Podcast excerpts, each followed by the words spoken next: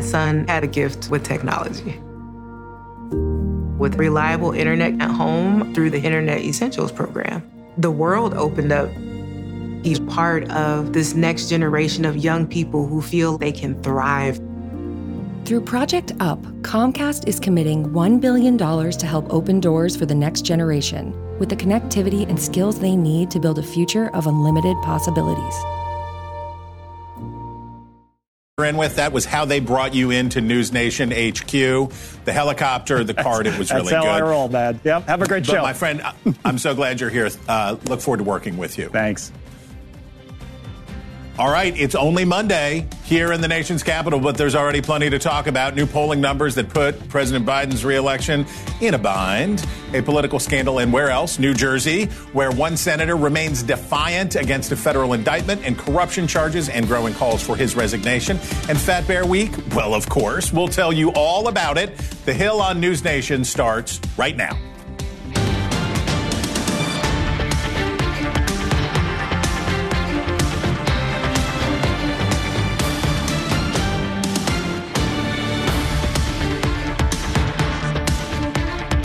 Hello, and thank you for being with us here on the Hill. I am, in fact, Chris Stirewalt, and we are joined by a superb panel today. My friend, my colleague, Mick Mulvaney. He is the former Trump White House chief of staff. He is also the News Nation political and economic contributor. Yay. Kelly Meyer, my friend and colleague. Uh, she is the Washington correspondent for News Nation. You all know Chris Hahn. He is a News Nation political contributor. He's a former aide to Senator Chuck Schumer, and he is a primo Democratic strategist. And I want you to welcome, I want you to welcome Emily Brooks. She is a congressional reporter for The Hill, and she is going to imbue our conversation with actual facts and information, which for a change in Washington D.C. Okay. Hollywood screenwriters have reached a tentative agreement with major studios that would end their nearly 150 day strike. Spotlight now turns from Hollywood actors uh, to U.S. auto workers who are going to get the presidential treatment this week. Tomorrow, President Biden will join the United Auto Workers picket line in Michigan. And on Wednesday, former President Trump will meet with some striking auto workers before giving a primetime speech in Detroit. He plans to deliver that speech at the exact same time that the, his GOP rivals are scheduled to debate, to debate in California. Okay, Mick, I turn obviously to you uh, as the decipherer of all things Trump. Okay, so yeah, exactly. So I think of this as a pretty smart move for Donald Trump as somebody who is the far ahead frontrunner for the Republican nomination. He's pivoting to the general election, uh, and he is in a battleground state, and he is making common cause with blue collar workers in that state. Uh, am I reading that correctly? I think so. There's a there could be a little weakness here, and that the more he doesn't debate in the primary, the more he loses the ability to force Biden to debate if they're both in a general. But I think that's a minor side show, show here. The big the big win here, I think, though, Chris, is that he got Biden to agree to do this. Not not not agree, but when he announced that he was going to Michigan. Biden then said, I'm going to Michigan as well. So, what voters are going to see now are side by side, not on the same stage, Right. but in the same setting, on the same topic, talking about the same things. Who do they like better? I think was a big win for Trump. Chris Hahn, what do you say to that? Look, I think Biden walking the picket line is, is historic. It's big news. Uh, I think Michigan's trending in the Democratic uh, direction the last couple of years. I think Gretchen Whitmer's done a fantastic job building the party there. She's taken every office.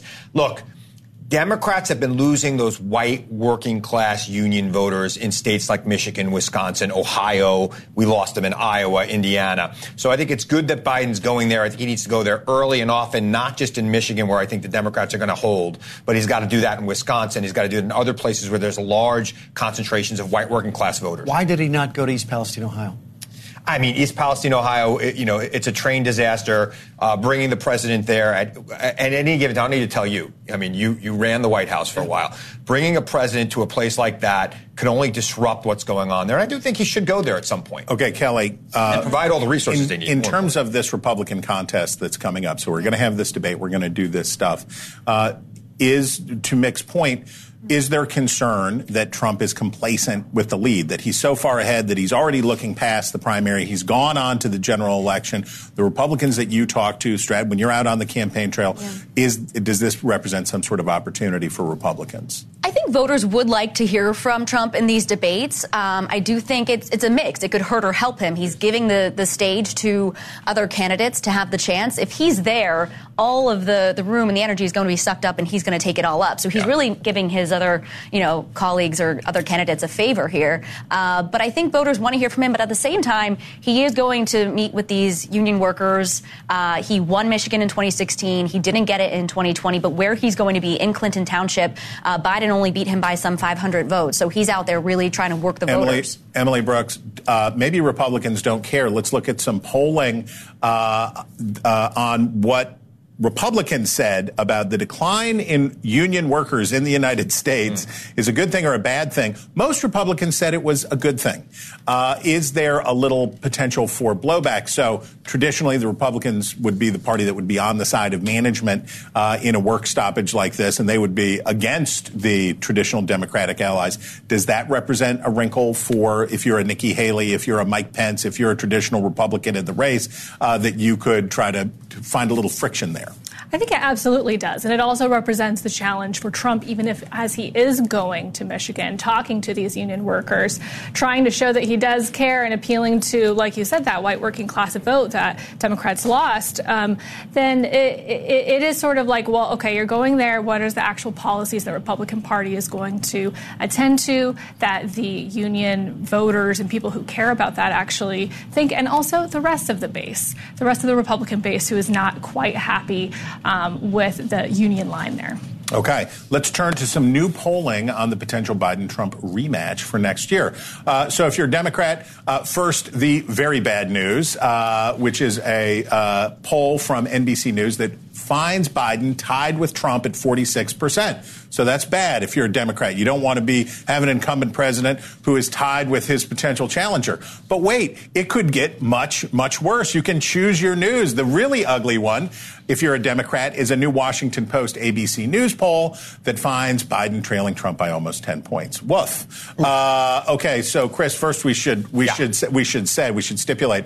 You know, the Washington Post was bummed about this poll because they put a line in the story on the poll like, but this is probably an outlier. I, uh, probably don't listen to and, our poll. And it was the same number basically they had about a month ago, so maybe a little worse.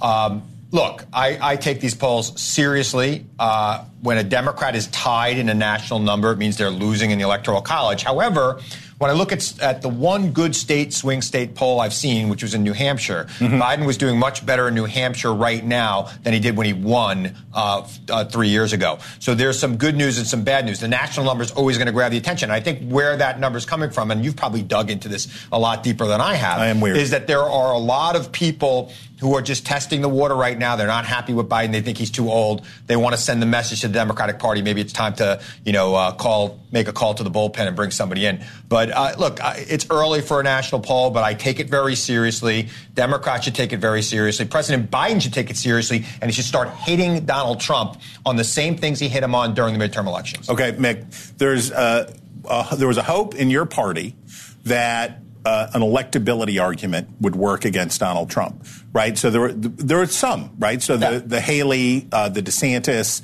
and others made the argument. Hey, look, uh, we all think Donald Trump's super.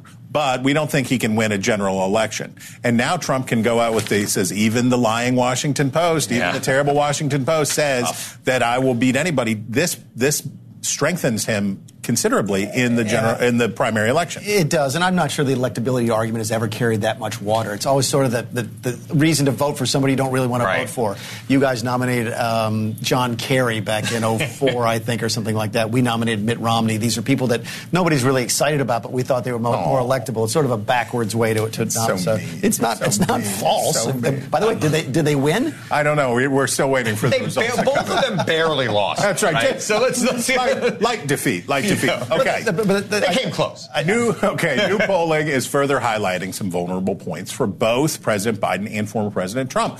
Uh, that same NBC poll, which is not an outlier, uh, 74% of voters have major or moderate concerns about Biden's age. That's a lot. Uh, they think Trump is much more fit and, and vigorous. But unfortunately for Trump, 62% of general election uh, voters are concerned about Trump's criminal trials and the legal charges against him. Uh, Kelly, I have referred to this uh, perspective matchup as the coot versus the crook, uh, where Americans are dialed in on. They're like Joe Biden is seems quite elderly, and Donald Trump seems quite wild. Right? That mm-hmm. he has done. We we've watched it all in real time. Mm-hmm. We've all lived it. As voters continue to express, and I, if I can, I want to bring back a very uh, worthwhile thing on uh, should Democrats nominate Biden or someone else? If we still have that, uh, you can look at that Joe Biden. 33% of Democrats say they're happy with their choice. 62% want someone else. Um, this I, I, hate to go here, but we're hearing a lot of discussion about no labels. We're hearing a lot of discussion mm. about third-party candidates. This is why Brother Hahn goes, "Ugh," when he thinks about it. There seems like there's enormous appetite for somebody who is neither uh, Joe Biden nor Donald Trump. What do you say? Um, I put it this way when I was talking with voters. Uh, someone even said that they want a kind of Frankenstein candidate. They want a mix of some We've of the Republicans. we want Tim Scott, Nikki Haley, mix them all together, but not. No one seems to want a Biden Trump you know rematch uh, from voters I'm talking with. Uh, another note: voters I'm talking with don't seem to really care about his criminal uh, challenges in the primary. In the pr- ahead of yes, right. because his opponents right. are not bringing it up right? Let, us be clear. When you are down in the fourth quarter, you throw the ball. These people are not throwing the ball at Donald Trump. They are tiptoeing around well, it. Chris if Christie they want to win, yeah, but Chris Christie's got no chance, right? But, Nikki Haley has a chance, and she'd be very electable had she if she won. I, I'm, go, I'm going. I'm going to have to side with Mick on on what I think he was about to say, which is to win in a Republican nominating contest, you do not start by saying, you know that guy you like? Well, he's you voted for twice, right? Who you voted for yeah, twice? Yeah, but if they, if they would have started two years ago, they wouldn't be in this predicament. Well, right and now. if a frog had wings, yeah, he wouldn't bother you. Know what? Emily, Haley, we're gonna we have to bring Emily into this conversation because of this. You know who else Americans think is too old? The members of our Congress. They think uh, members of our Congress are really too old. How much does the age narrative, right, around Biden and then also around the members of Congress, how much does this put pressure on down ballot races? How much, do, how much is age, do you think, going to be an issue in the upcoming elections, not just for the presidency, but all the way across? It will be an issue uh, for President Biden insofar as will it motivate people to actually get out and vote. If people are not excited about the Democratic nominee, that's going to be tough for Democrats to get their voters out to vote. And because the, the thing that pre- the former President Trump has is that his supporters are very enthusiastic about him, no matter what he goes through. So that's the that's the worrisome part for President Biden here. Okay, while we're on the topic of the president's age, we ought to talk about Vice President Kamala Harris.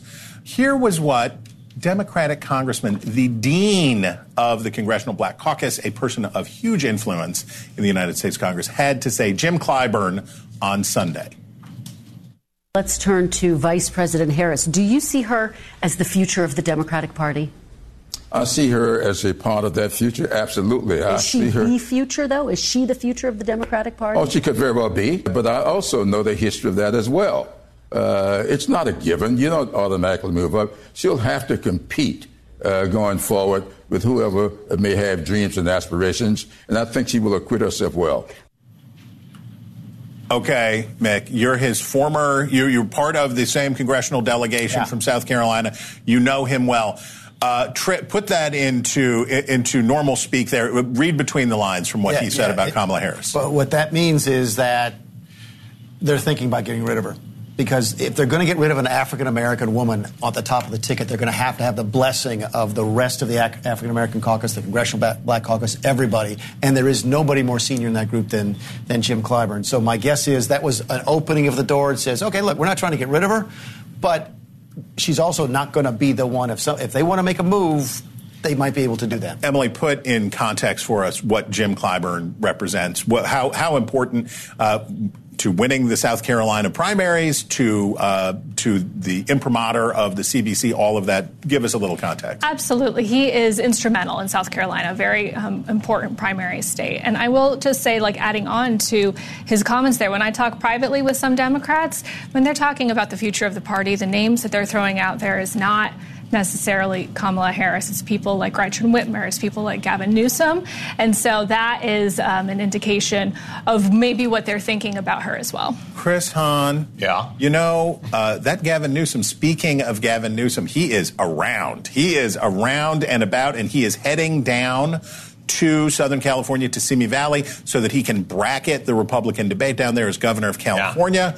Yeah. Uh, what's the deal? How should we interpret? How should how are Democrats looking at this sub Veep stakes future of the party battle and parsing out this? Well, let's also point out that it could just be four years from now. People are jockeying yeah, yeah, position, right? And that's part of what Representative Clyburn was talking about. But yeah, I, I think Gavin Newsom's a name we're going to hear about. I have been pushing Gretchen Whitmer because I think of what she's done in Michigan, where you know many Democrats were writing it off, and she brought it back from the dead. I think that's something that can't be ignored. She speaks to the people Democrats have been losing and holds on to the new Democratic coalition, which is a very difficult thing to do. Mm. Uh, Gavin Newsom is a, a fantastic, phenomenal public servant who's been out there working hard. He is a great communicator. I can't wait to watch him debate. DeSantis. I don't know why. I guess DeSantis decided he needs to throw a long ball here. Uh, so, who in the party is pushing Kamala Harris?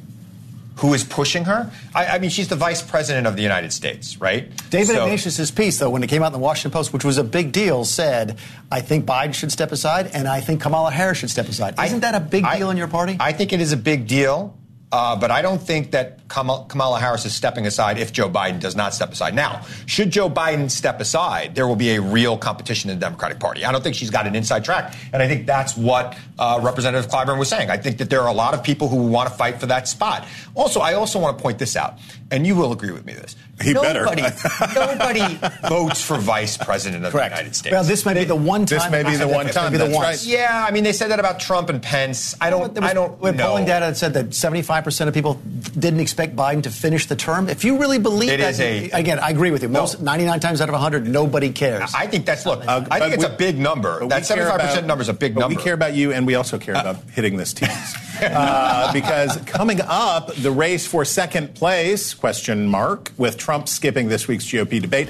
Who has the most to gain and the most to lose? We'll discuss all that with Mark Short. He's the former chief of staff to Vice President Mike Pence. We'll be back.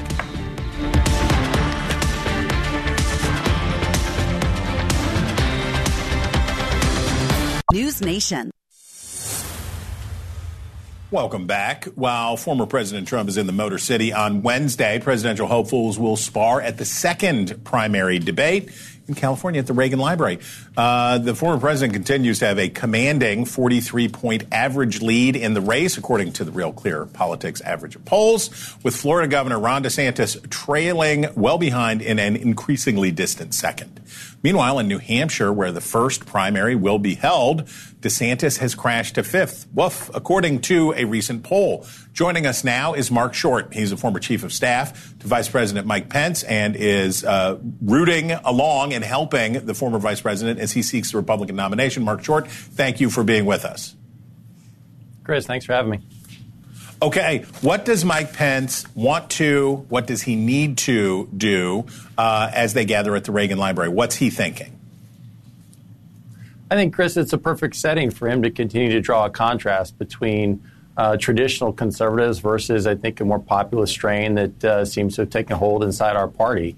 And having this debate at the Reagan Library is a perfect venue to have that discussion about where we're going to go in the future. I think that uh, he'll continue to showcase that whether or not you're talking about fiscal policy, foreign policy, social policy, he has the experience and the character to take that job on day one. And I think that's a separation from other candidates on the stage. In last month's debate, we saw a feistier version of the former vice president. Uh, he was spicy. Uh, he mixed it up with Vivek Ramaswamy uh, and and seemed to to be less of the uh, uh, uh, somber tone that he had sometimes taken as vice president. Do you expect more of that? Do you do you think that he needs to continue to mix it up? What's what's the tone that you hope he takes when he gets on stage? Well, I, I, don't usually use the adjective somber with Mike Pence. I think that uh, uh, I think he's had I think really good debates against Tim Kaine, against Kamala Harris, and probably is underrated as a debater. But I think that in that particular case, I think Vivek was the foil, and I think that uh, that that basically showcased Vivek as a fraud. I mean, just last week, I think he came out with the acknowledgement that he'd have to self-deport himself based upon his own family history and what his policy is now for anchor babies. So I, I think that if that's the case again, then I think Mike will, will use that foil. But I don't think it's going to be an intentional looking to to focus on Vivek. I think he'll be instead looking to focus on the future of our movement and the future of our country and where we as conservatives should be going. Uh, your former colleague Mick Mulvaney was doing some quick math here on set, Mark, looking at uh, putting together the numbers of what it would take to put Donald Trump in peril for the nomination. Uh, Mick, do you think that uh, Mike Pence could be the guy uh, who could co- bring that coalition together? Uh, I think everything that Mark just said about Mike is, is true. Mike is one of the most impressive, just the most decent human beings you are going to meet in this business. I continue to say, and I've said this to Mark privately, I'll say it now, I think re- trying to reference Ronald Reagan is a losing argument. I'm the oldest person here, and I didn't vote for Ronald Reagan because I wasn't old enough. I think that the party has moved beyond him, and it's just keeping, continuing to invoke Ronald Reagan as a losing argument. I just, uh, you're seeing it in the numbers. Mike should be doing better than he is in the polling. Mark, are you guilty of zombie Reaganism? You know, Mick is very old, but the reality is that it's less about Reagan. It's more about it's more about conservatism and uh, whether or not we're a party that hails to the traditional conservative roots of our party that has always solved the problems that we face as a nation, or whether instead we're going to be a party that says, you know what, we're going to embrace a 10% tariff on all imports coming to the country. That was a position of the populist left for decades, and that seems to be the policy now of Donald Trump. Whether or not we're going to be the party that walks away from international commitments, whether or not we're the party that decides to turn its back on our spending problems facing our country, and the fact that, you know, we're having a lot of discussion about a government shutdown right now. I mean, Chris, we have $33 trillion in debt. That's $100,000 for every person in this country.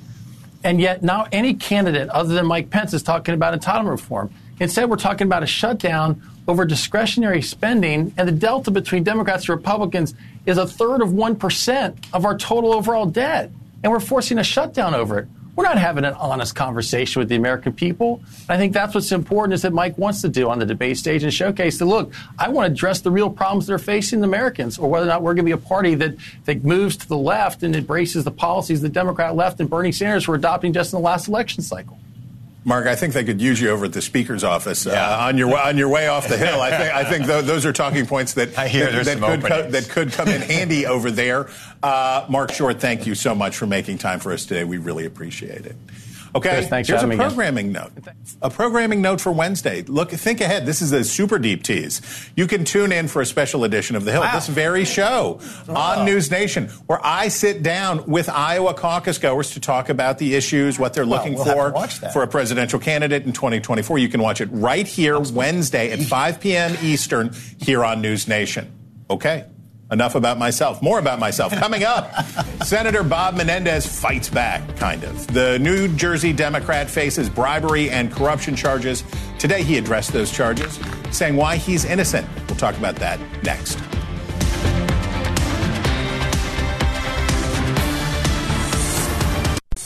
The allegations leveled against me are just that allegations.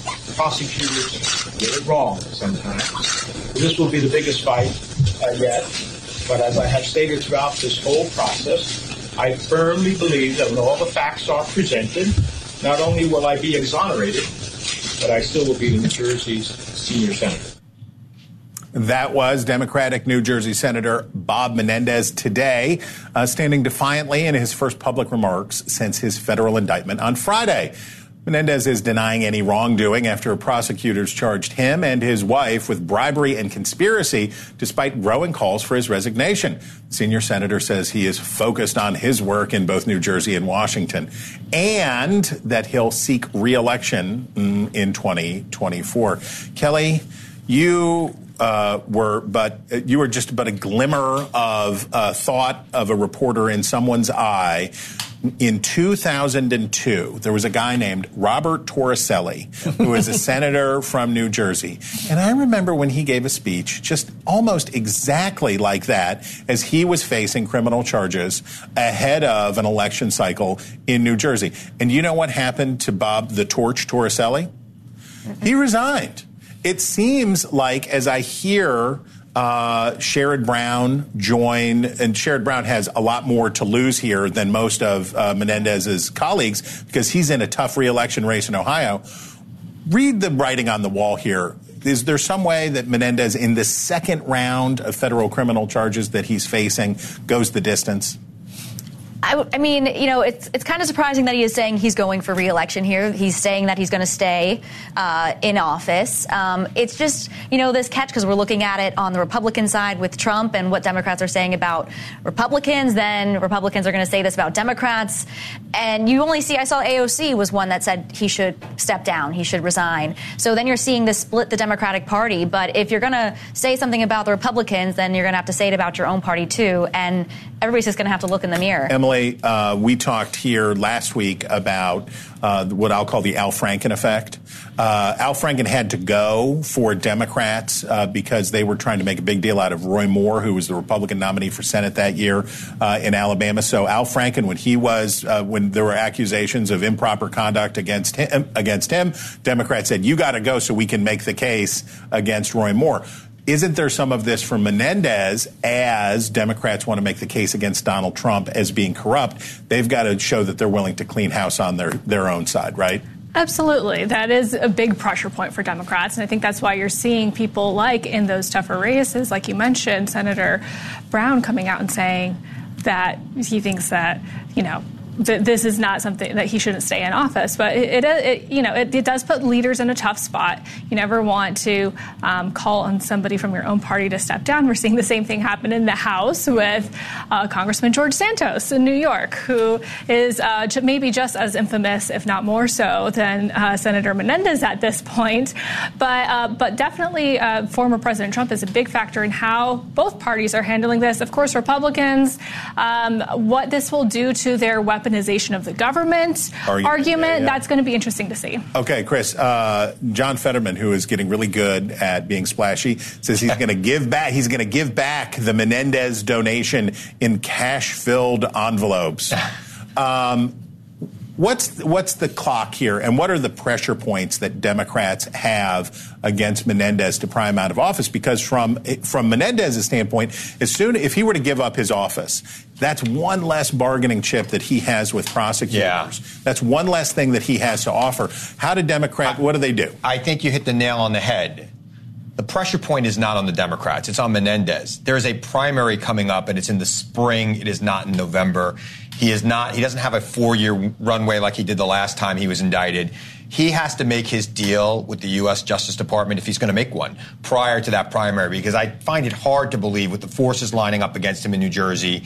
Uh, I don't. I find it hard to believe he's going to survive a primary. There are a lot of good Democrats that are just chomping at the bit to go after him, and now they have all the ammunition in the world. Now, look, he's a fighter. Uh, he's an excellent campaigner, and he's done a lot of favors for a lot of people in that state. But uh, I think that he better make a deal before the primary because he's not going to have much to deal with after that. Mick, last word. Uh, I was surprised he didn't play the race card. Uh, they, they, they cut that out of the clip, but at the end of his press conference, he said, It doesn't surprise me that people are quick to convict the Latino. I, I, had no idea that that was going to be an issue here, but that strikes me as something you say when you're grasping at straws. Yes, that is not, that is not, not the hallmark of somebody who's feeling super confident. Yeah. Okay, meantime, in fewer than six days, that's all the time left Congress has to avert a shutdown, and all the time remaining for Speaker Kevin McCarthy to rally House Republicans around a plan to fund the government. Uh oh. Former President Trump is stepping into the fray of that debate among GOP lawmakers, posting on Truth Social. The Republicans lost big on debt ceiling, got nothing, and now are worried that they will be blamed for the budget shutdown. Wrong, three exclamation points. Whoever is president will be blamed, added, unless you get everything, shut it down. Kelly, mm-hmm. here's a weird thing. So there are there's a small claque of Republicans in the House who want the shutdown because it will be bad for Kevin McCarthy and because Republicans will get blamed for this. This is this is uh, this is what they want. It's it's a uh, it's not a bug. It's a feature. So, how does President Trump weighing in, do you think, affect the thinking there? Does it, I assume it emboldens these folks and, and makes them more willing yeah. to go along with this? Definitely emboldens them, I would think, because if he's saying it's all going to come back to President Biden, we were over at the White House today. They brought out the agriculture secretary, and he was talking about the impact this could have, calling on Republicans to do their job and get this passed. Uh, but like you said, there are Republicans up there that hold the power more than House Speaker Kevin McCarthy holds the power. And we saw this when he had his speaker vote go through. We saw the road ahead. It was going to be difficult, and this is where we're seeing it, uh, where it's hitting the road right here. Okay, Emily, uh, the always uh, understated and demure Chip Roy, congressman from Texas, uh, had this to say about those Republicans opposing a temporary funding measure. Uh, he said, I honestly don't know what to say to my fellow Republicans other than you're going to eat a bleep sandwich and you probably deserve to eat it. Now, Shiitake mushrooms. Yes, uh, he was talking about shiitake mushrooms. right. I think that's right. Uh, Pleasant sandwich. But, but Emily, what is who's he really talking to? Uh, uh, decode this for us. Use your expertise. Yeah, well, this is an interesting situation because Chip Roy, if you remember, was one of the people opposing Kevin McCarthy at the start of this year for Speaker. Chip Roy and some other House Republicans came up with a plan to try and uh, pass a short-term funding bill for like would, a month. For like a month, that would pair it with border security and also some across-the-board cuts. But a lot of people who are normally Chip Roy's allies in the House are saying no. We have to only go and pass appropriations bills. There's people saying no continuing resolution, short-term stopgap to fund the government at all. And so he's frustrated that his plan isn't working. And those are the people so he's talking So Chip about. Roy's basically saying if we can't pass something because what's worked for House Republicans to this point is pass something, right? Uh, in the in the showdowns with the democratically controlled Senate and with the democratically held White House, Kevin McCarthy and House Republicans' ability to pass something uh, in defiance of expectations has given them all this leverage. Now, Mick, it looks like they're going to get jammed by the Senate. Is that about right? Yeah, keep in mind, most of the people that, so, that are opposing this have not been in Washington very long. Okay, they don't know how this plays out. Chip sees it. He knows exactly what's yeah. going to happen, which is if the House can't pass anything, the Senate will pass something. In fact, they talked about doing that as of today with the FAA bill. Right, they're starting to mar- they're starting to move along exactly. this authorization legislation. They'll pass something that the Democrats like, get enough Republican votes to get the 60 votes in the Senate, and come to the House. And maybe there's a discharge petition. Maybe it votes, it, it passes without any sort of uh, Republican support or just minor Republican support, and then they're stuck with it. I think Chip sees how the town works because he's yep. been here long enough, and the new people who are uh, fighting him don't. And Chris, Democrats are just loving it, right? The Democrat Democrats are just a, a, as this slow motion train wreck. Yeah. What do they say about you know giving your opponent enough rope to hang themselves? Right? They're they're doing that to themselves, and the people that are here that are new they're not just new, they don't care. They're not here to govern. They're here to get clicks. They're here to be on Fox. They're here to be on whatever. They want my job. They don't right. want the job they have. And you That's know right. what? A they parliament come here. I'll swap. I right. don't care uh, for a couple of weeks anyway, maybe a couple of days. Uh, get the budget passed, and I'll come back. But it, it is. It's a. It's. It's, it's not a budget. that is the. That is the. That is the problem with Washington right now. We've got people who are going to drive us off a cliff, and there are 19 Republicans who are in districts that Biden won that are panicking right now, and they will sign a discharge petition and work with Democrats to to pass a spending measure. Sorry. And it's probably good for them politically. Yeah, it, it, would actually be great for them politically. It might help them uh, hold some of them. Okay, down on. the down the road very quickly. Uh, shutdown certain. I wouldn't say certain, but I am canceling my plans for Saturday. Okay. Uh, shutdown certain? No, definitely not. Oh, not certain. No. Okay, Kelly, shut down certain? I think it'll happen. They'll figure it out Saturday. You think that you say no shutdown? No, no shutdown. They'll get it before. It's not. Listen to all of this beaming optimism. what do you say? Remember the old ads for Ivory soap when we were kids? Yeah. 99.44? That's yeah. where I am on our show. That's where he is. 99.44. You heard it. Uh, the fearless forecast from Mick Mulvaney. Okay. Coming up, the war on cartels. Some Republicans want to use military force in Mexico, but could that plan ultimately cause more problems than it solves? We'll talk with the former Homeland Security Secretary about that when we come back.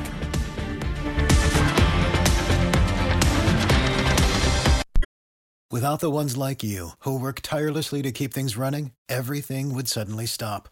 Hospitals, factories, schools, and power plants, they all depend on you.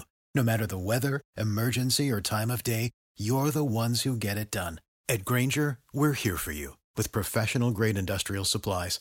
Count on real time product availability and fast delivery. Call clickgrainger.com or just stop by. Grainger for the ones who get it done. American electorate. A new poll shows that only 23% approve of his handling of the situation at the southern border, while 62% disapprove. This comes as American President Andres Manuel Lopez Obrador is saying he wants to meet with Biden in Washington in early November. The Mexican president is hoping to speak with Biden about immigration, drug trafficking, and other issues. Joining us now is Chad Wolf. He is the former acting Homeland Security Secretary under President Donald Trump, and he is also the executive Executive Director of the America First Policy Institute. Mr. Secretary, thanks for being with us.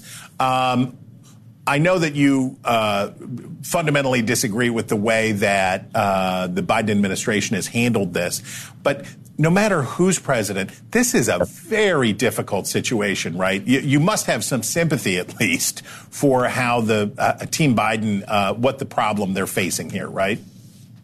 Well, I do and I don't. Uh, a- absolutely. It's a difficult situation under the best circumstances to secure that border uh, and do all the things that you need to do. Uh, but look, they, they made the decisions that they've made over the last two and a half years. They canceled very effective programs and they haven't really put anything in place. So the results are their results. They need to own them. They need to be honest with the American people about what's going on at that border. And they need to be honest that they, they with themselves. They can change it if they chose to given the authorities that they have, they can change this in a matter of weeks. Uh, they just they won't take the decisions uh, that are needed to do that. What what are those decisions? What what would you do? Ooh, uh, we got a long list here. Um, I mean, look. First of all, you've got to empower the border patrol to do their job. You got to get them out of the facilities. You got to stop processing the migrants, and you got to start uh, putting them back on the line for them to do their national security mission. I would restart uh, certain sections of the border wall system. I would restart Remain in Mexico. I would restart our asylum uh, agreements with three countries in Central America. I would let ICE officers do their job, start to remove individuals particularly those with final orders of removal here in the United States. All of this sends a signal that it's not okay to break our laws, and you're going to see some of those numbers start to drop. Unfortunately, what we have with the Biden administration is the complete opposite, which is that catch and release program, which is why more and more individuals are coming. It's not because they're hearing about different things. They're coming for one simple reason, which is if they get in the United States, they're released into American communities and they call their friends and families back home and they say, look, was pretty easy. Once I got here, it was pretty easy. They they released I, me in a matter of days. I want to ask you, Republicans have been taking some really tough rhetorical stances about what they would do. The Republican candidates for president and throughout the party about deploying special forces, doing deploying military assets uh, in Mexico and against Mexico. There's a lot of concern, though, that this could make the problem worse uh, instead of better. That it could fragment the cartels. That it could create a diplomatic crisis with Mexico. Do you have any concern about the rhetoric ratcheting up on the Republican side about the use of military force across the border or against Mexico? Look, I, I, think some of the rhetoric that we see is, is the frustration that not only the candidates have, but the American people have about what's going on on that border. Either you're going to simply look at what's going on and say, hey, that's just kind of how it is, or you're going to say, I'm tired of admiring the problem that we've had now for decades, and I'm going to do something about it. And doing something about it means maybe you got to go outside of the status quo. So maybe you got to throw some things on the table that are a little bit uncomfortable, but that's okay. Uh, but you got to start talking about these things, and you got to start leveling with the government of Mexico, the president of Mexico, uh, and say, look, we're not happy with what's going on. We're not happy that you allow 2,000 individuals to come across that border from Mexico into the United States. If you don't think the Mexican government knows and the Mexican military knows that 2,000 people were amassed on their side of the border, you're living in la la land. Of course, they know this, uh, but they're Chad not Wolf. taking the necessary steps to deter that. And so I think you've got to put some things on the table that the Mexican Secretary, government doesn't gonna, like. We're going to have to leave it there. Thank you so much yep. for making time for us today.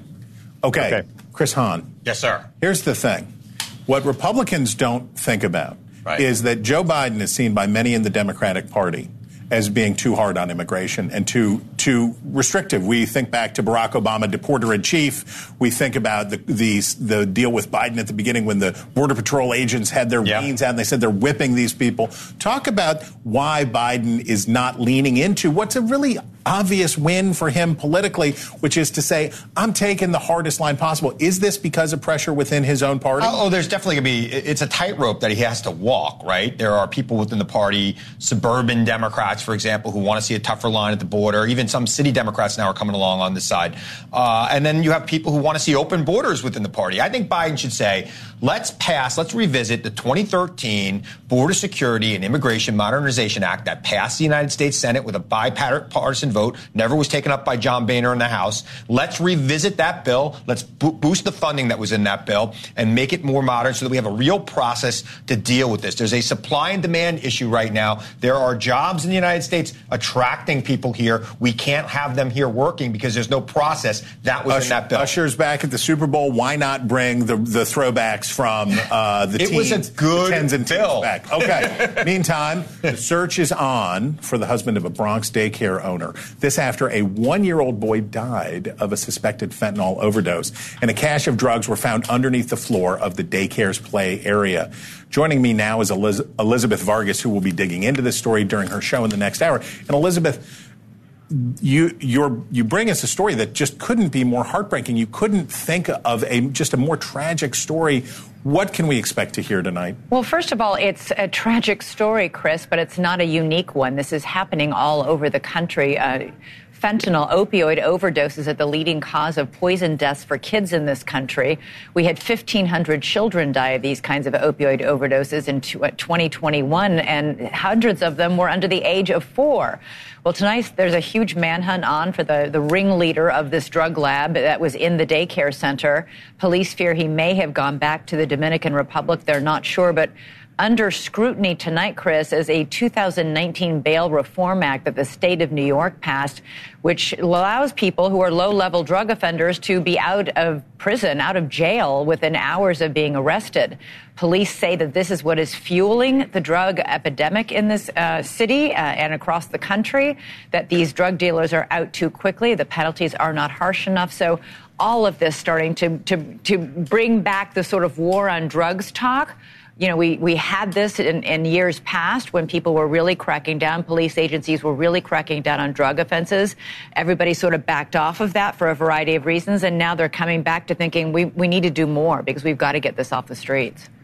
Thank you, Elizabeth. You can watch Elizabeth Vargas reports tonight and every night, where Elizabeth tells hard stories. She tells them with heart. She tells them with humanity. Uh, it's important that we have somebody that can have a grown-up conversation. Uh, so please, uh, right after the Hill, stick around and watch my friend and colleague Elizabeth. We will be right back with one of nature's most intense competitions. Stay with us.